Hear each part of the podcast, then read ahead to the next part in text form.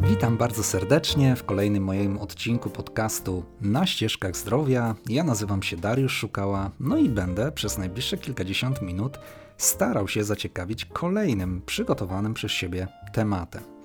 No właśnie, co przewidziałem na dzisiaj?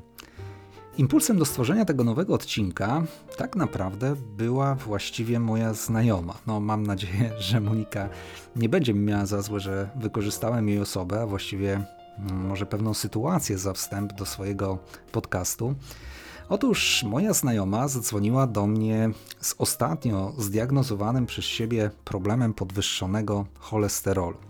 Trochę taka przejęta niespodziewaną sytuacją, że jednak no, mimo dość jeszcze młodego wieku pojawił się u niej jakiś taki nietypowy problem, no więc telefon, Darku, pomóż mi coś z tym zrobić. Oczywiście tak na szybko spytałem o kilka takich istotnych rzeczy, by móc się jakoś do tego ustosunkować, no i być może też dać parę sensownych rad. Jej problem oczywiście nie był jakoś taki szczególnie niepokojący, no ale taka sytuacja też pokazała, jak bardzo nieraz e, pogorszone wyniki badań krwi no, mogą nas motywować do pewnego działania. Dlatego też często sam zachęcam wielu ludzi do korzystania z takich motywatorów, no bo można dzięki temu rzeczywiście dużo więcej zobaczyć. Oczywiście moja znajoma, yy, która bardzo dużo lubi mówić, chyba myślę, że jak większość kobiet, no nie mieszkała zadać mi przynajmniej kilkunastu, a może kilkudziesięciu różnych pytań związanych właśnie z tym tematem uruchomiła ku temu, myślę, cały arsenał swojej dotychczasowej wiedzy, wiadomości różnych wyczytanych z internetu, no i oczywiście bardzo szybko przypomniała sobie również o wszystkich reklamach telewizyjnych, radiowych, prasowych, które związane są właśnie z obniżaniem cholesterolu. No i muszę przyznać, że do tej rozmowy była już bardzo gruntownie przygotowana, więc rozpoczęło się 100 pytań do. Jednym z takich wielu pytań, jakie mi zadała, była kwestia smarowania pieczywa. Otóż Monika uwielbia kanapeczki z masełkiem i zatopioną w nim szyneczką, serkiem i różnymi warzywnymi ozdobami. No ale właśnie stworzył się w jej głowie taki nie lada problem. No czy ona może smarować masłem, skoro ma wysoki cholesterol? Czy może lepiej smarować na przykład jakąś reklamowaną margaryną, która ponoć uzdrawia tysiące ludzi w Polsce? No i właśnie mój umysł szczególnie zarejestrował właśnie to pytanie, no i jednocześnie podpowiedział, że może warto właśnie o tym stworzyć nieco szerszy materiał do przekazania również innym osobom. Bardzo szybko sobie przypomniałem, że to pytanie tak naprawdę zadaje mi co druga osoba w poradni, więc temat smarowania pieczywa myślę, że powinien zaciekawić dość szeroką grupę osób. Tym bardziej, że w naszej szerokości geograficznej kanapki wciąż są taką podstawą naszej diety. E, no nic dziwnego, są wygodne, szybkie, można je zrobić na różne sposoby, w różnych smakach zjeść o dowolnym czasie, zabrać ze sobą w drogę, do pracy itd. Tak no i wiadomo, że niemal zawsze nierozłącznym partnerem kanapki jest coś do smarowania. Najczęściej jest to masło albo odpowiednia do tego margaryna. No właśnie, ale jaki rodzaj tego smakowitego podkładu będzie najbardziej dla nas odpowiedni? I to właśnie będzie tematem mojego najnowszego podcastu, który postanowiłem zatytułować Czym smarować kanapki. Ale oczywiście temat ten też postaram się przeanalizować nieco szerzej, tak aby każdy mógł stwierdzić, jakie tak naprawdę jest idealne rozwiązanie właśnie dla niego. No dobrze, jak myślicie, czym smaruje większość osób kanapki? Masłem czy margaryną?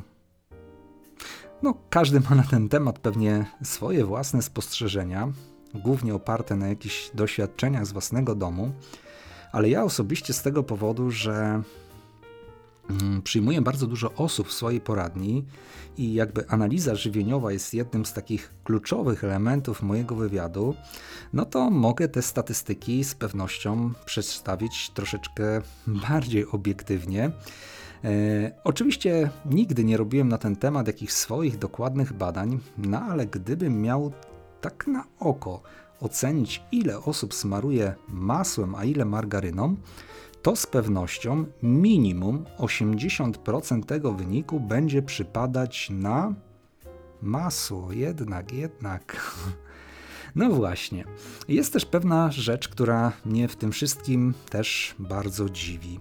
Jak to się dzieje, że producenci margaryn, którzy przeznaczają naprawdę niebotyczne sumy na reklamy, na marketing, na przyciąganie na swoją stronę lekarzy, dietetyków, naukowców, dziennikarzy, sprzedawców w sklepie, wciąż nie mogą wygrać ze zwykłym masłem.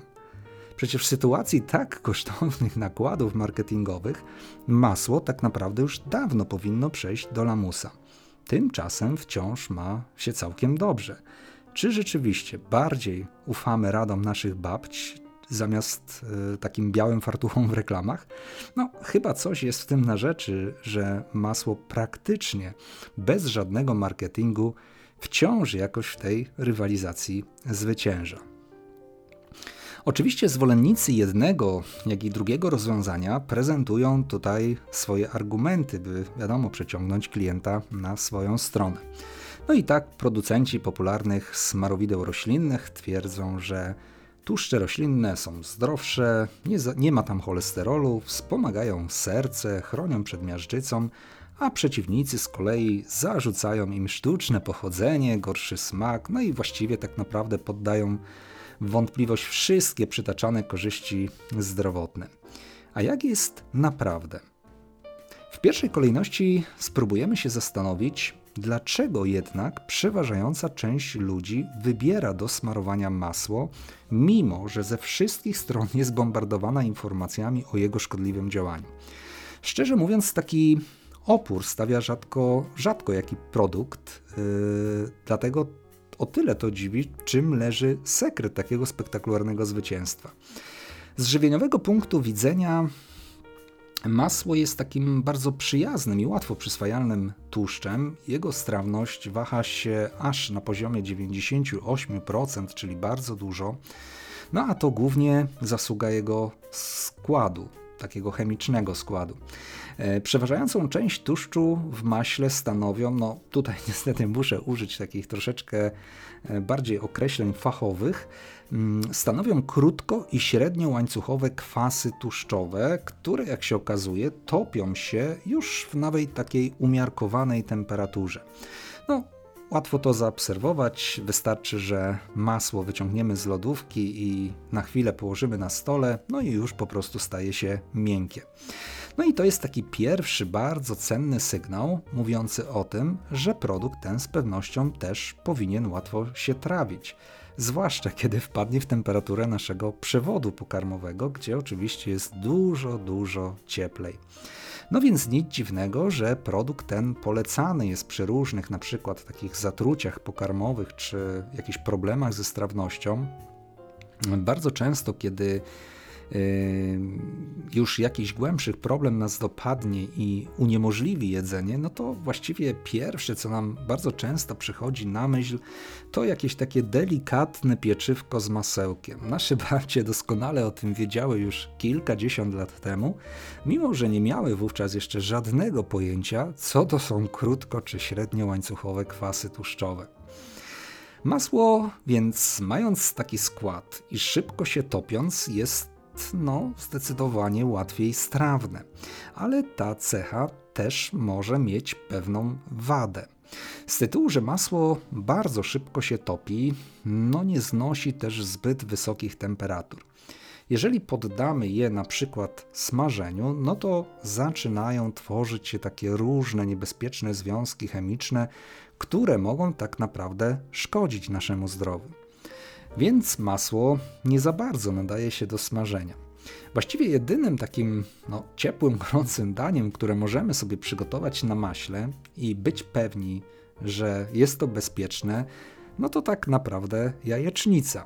Wszystko dlatego, że białko jaja ścina się znacznie szybciej niż następuje rozkład termiczny masła.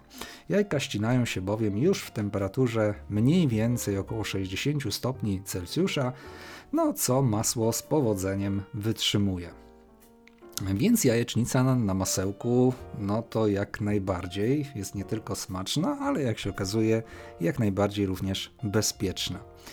Jeżeli ktoś już koniecznie chce poczuć smak masła i zastosować je do bardziej drastycznej obróbki kulinarnej, no to z pewnością rozwiązaniem będzie tutaj masło klarowane.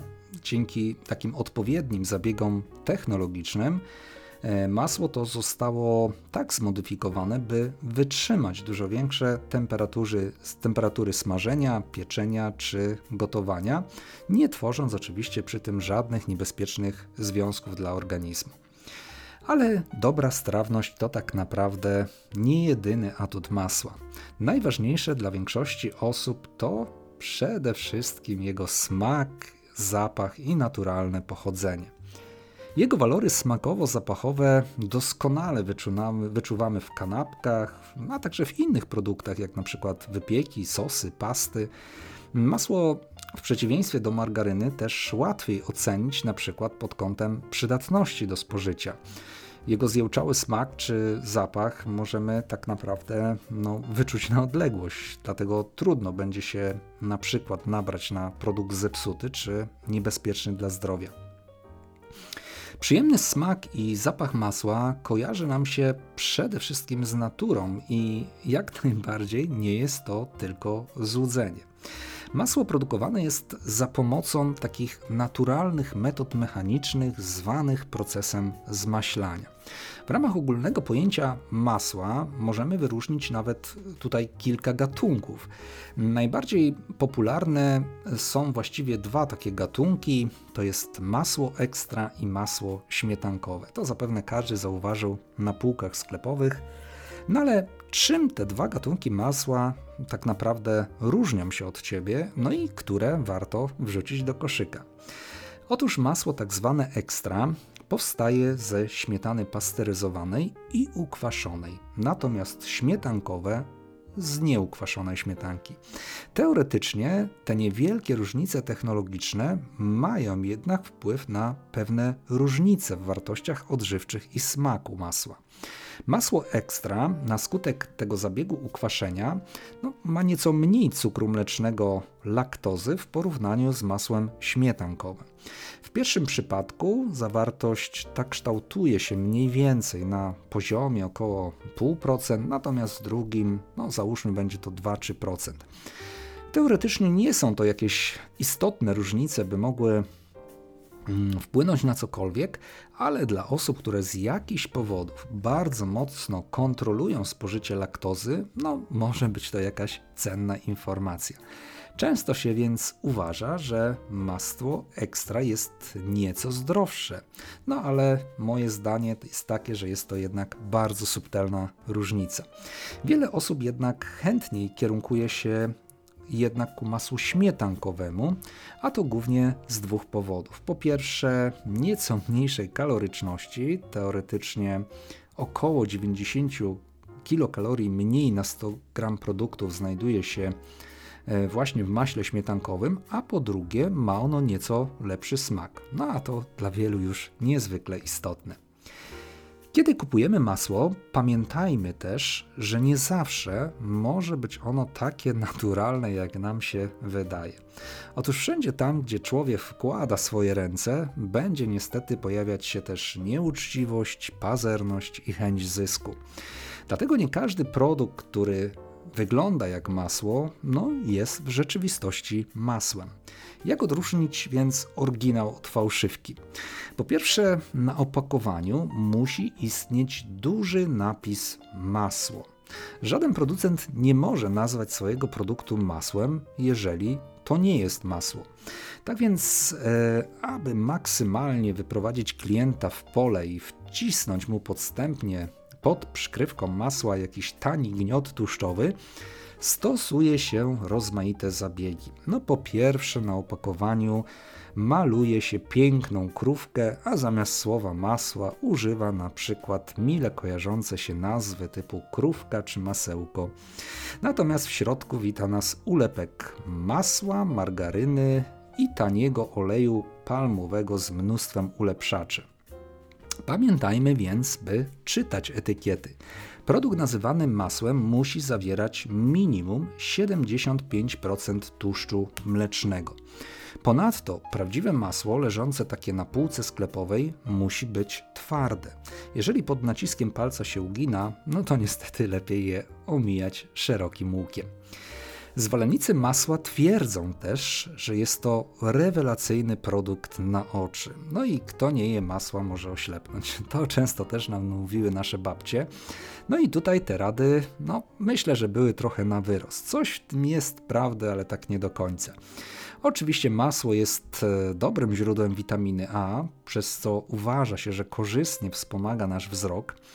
E, porcja 100-gramowego masła dziennie pokrywa niemal całe dzienne zapotrzebowanie na ten składnik. No ale 100 gram masła to niemal pół kostki, więc raczej rzadko ktoś tyle jada. Więc patrząc na to z tej strony, no, masło raczej nie razi po oczach, ale oczywiście, jeżeli ktoś je mniej masła, ale spożywa je bardzo regularnie, no to z pewnością podaż witaminy A może mieć tutaj pewne znaczenie. E, w obecnych czasach e, masło na ogół nie wypada też e, dużo lepiej od margaryn, jeżeli chodzi o witaminę A. Niektóre margaryny, margaryny są bowiem dodatkowo wzbogacane w witaminę A, no i często mają jej więcej niż masło. No ale właśnie, są wzbogacane, no i to wielu już nie przekona. No dobrze, to teraz pogadajmy z tymi, co preferują margaryny. Śmieją się z tych, co jedzą masło, no i twierdzą, że nie idą z postępem współczesnej wiedzy. Pierwszy i zarazem często jedyny słyszany, słyszany argument to nie jedz masła, bo dostaniesz sklerozę. Oczywiście pod tym ogólnym pojęciem sklerozy należy rozumieć szeroko pojęte problemy z układem krążenia. No a wszystko podobno za sprawą obecnych tam tłuszczów nasyconych i cholesterolu. W 100 gramach masła znajdziemy aż 240 mg tego składnika. Pół kostki pokrywa niemal całe dzienne zapotrzebowanie na ten składnik. Czy w takim razie jedząc masło grozi nam demencja, udar czy zawał? No, niezupełnie. Przeciętnie na jedną kanapkę przypada około 5 gram masła, co stanowi jedynie 12 mg cholesterolu i około 30 kilokalorii. Bardziej niż masło, niestety szkodzą nam różne dodatki do kanapek. Jeżeli przyozdobimy kromkę chlebem jakimś takim tłustym serkiem śmietankowym i do tego suchą kiełbasą myśliwską, no to poziom cholesterolu może nam wzrosnąć aż sześciokrotnie. E, zastępując masło margaryną, niewiele więc zyskamy, więc myślę, że nie ma co tutaj za bardzo mm, panikować.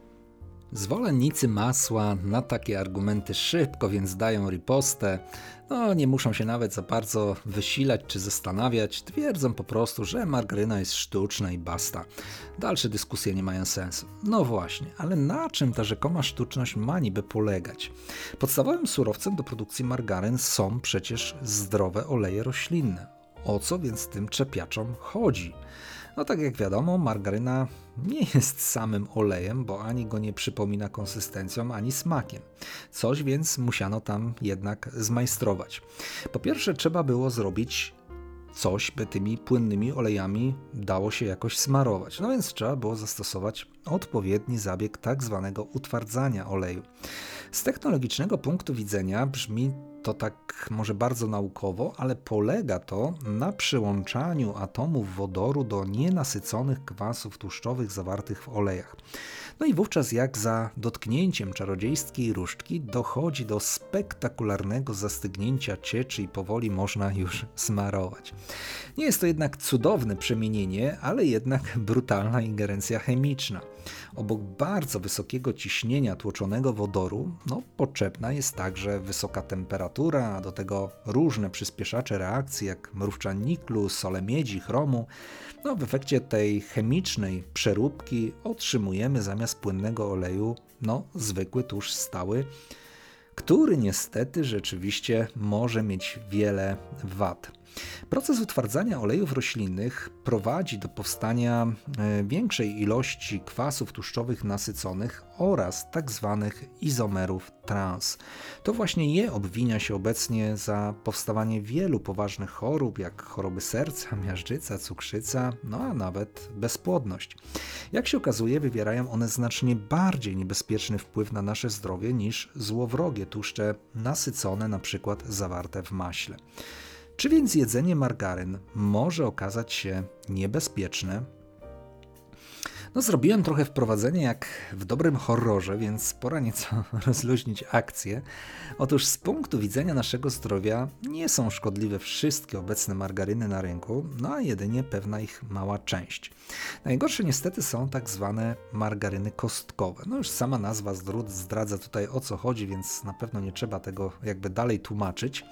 Jest oczywiście, że takimi margarynami nikt raczej no, nie smaruje kanapek, no ale są powszechnie jednak wykorzystywane w innym celu, innymi do smażenia lub produkcji różnych wyrobów cukierniczych.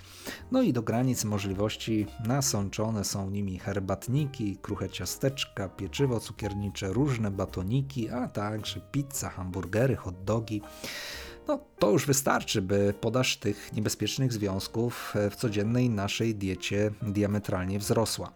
W kruchych ciastkach tłuszcz, który jest tam obecny, może zawierać nawet 50% izomerów trans. No, nie są ich też pozbawione wszelkie wafle, czy to w polewie czekoladowej, czy bez, także tutaj nie ma to znaczenia. No a także popularne markizy. E, ci, co nie jedzą słodyczy, tak naprawdę też nie powinni czuć się do końca bezpieczni. Również i słone przekąski wcale nie są ich pozbawieni, pozbawione. E, tuż ze zjadanych frytek może zawierać nawet 70% izomerów trans, podobnie jak na przykład słone chipsy.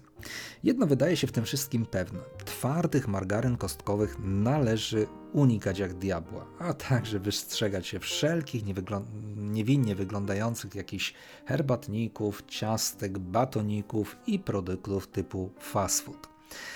No dobrze, ale co w końcu z tym smarowaniem tymi margarynami? Przecież są bardzo popularne, no i ponoć niezwykle zdrowe dla naszego serca. Polecają je przecież lekarze, dietetycy, dudnią o tym reklamy.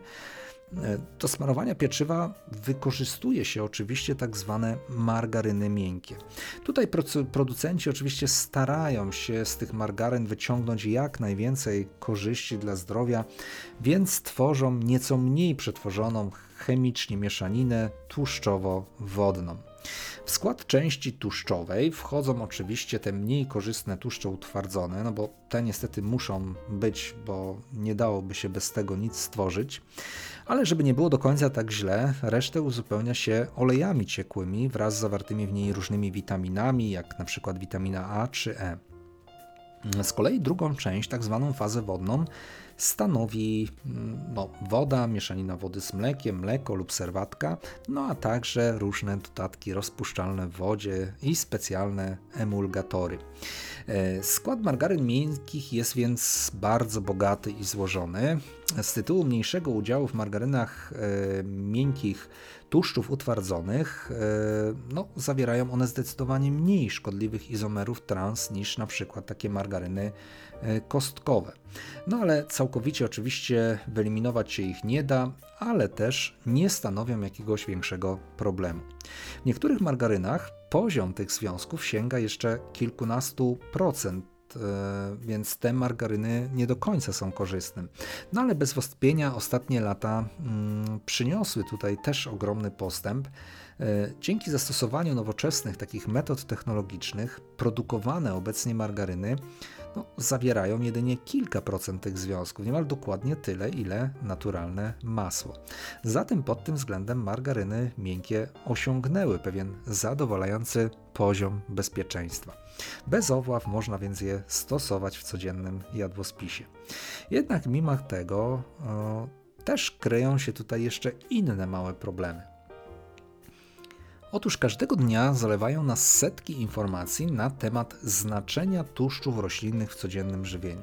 No, dietetycy i lekarze od lat alarmują, aby zastąpić niebezpieczne i ciężko strawne tłuszcze zwierzęce pewnymi roślinnymi odpowiednikami.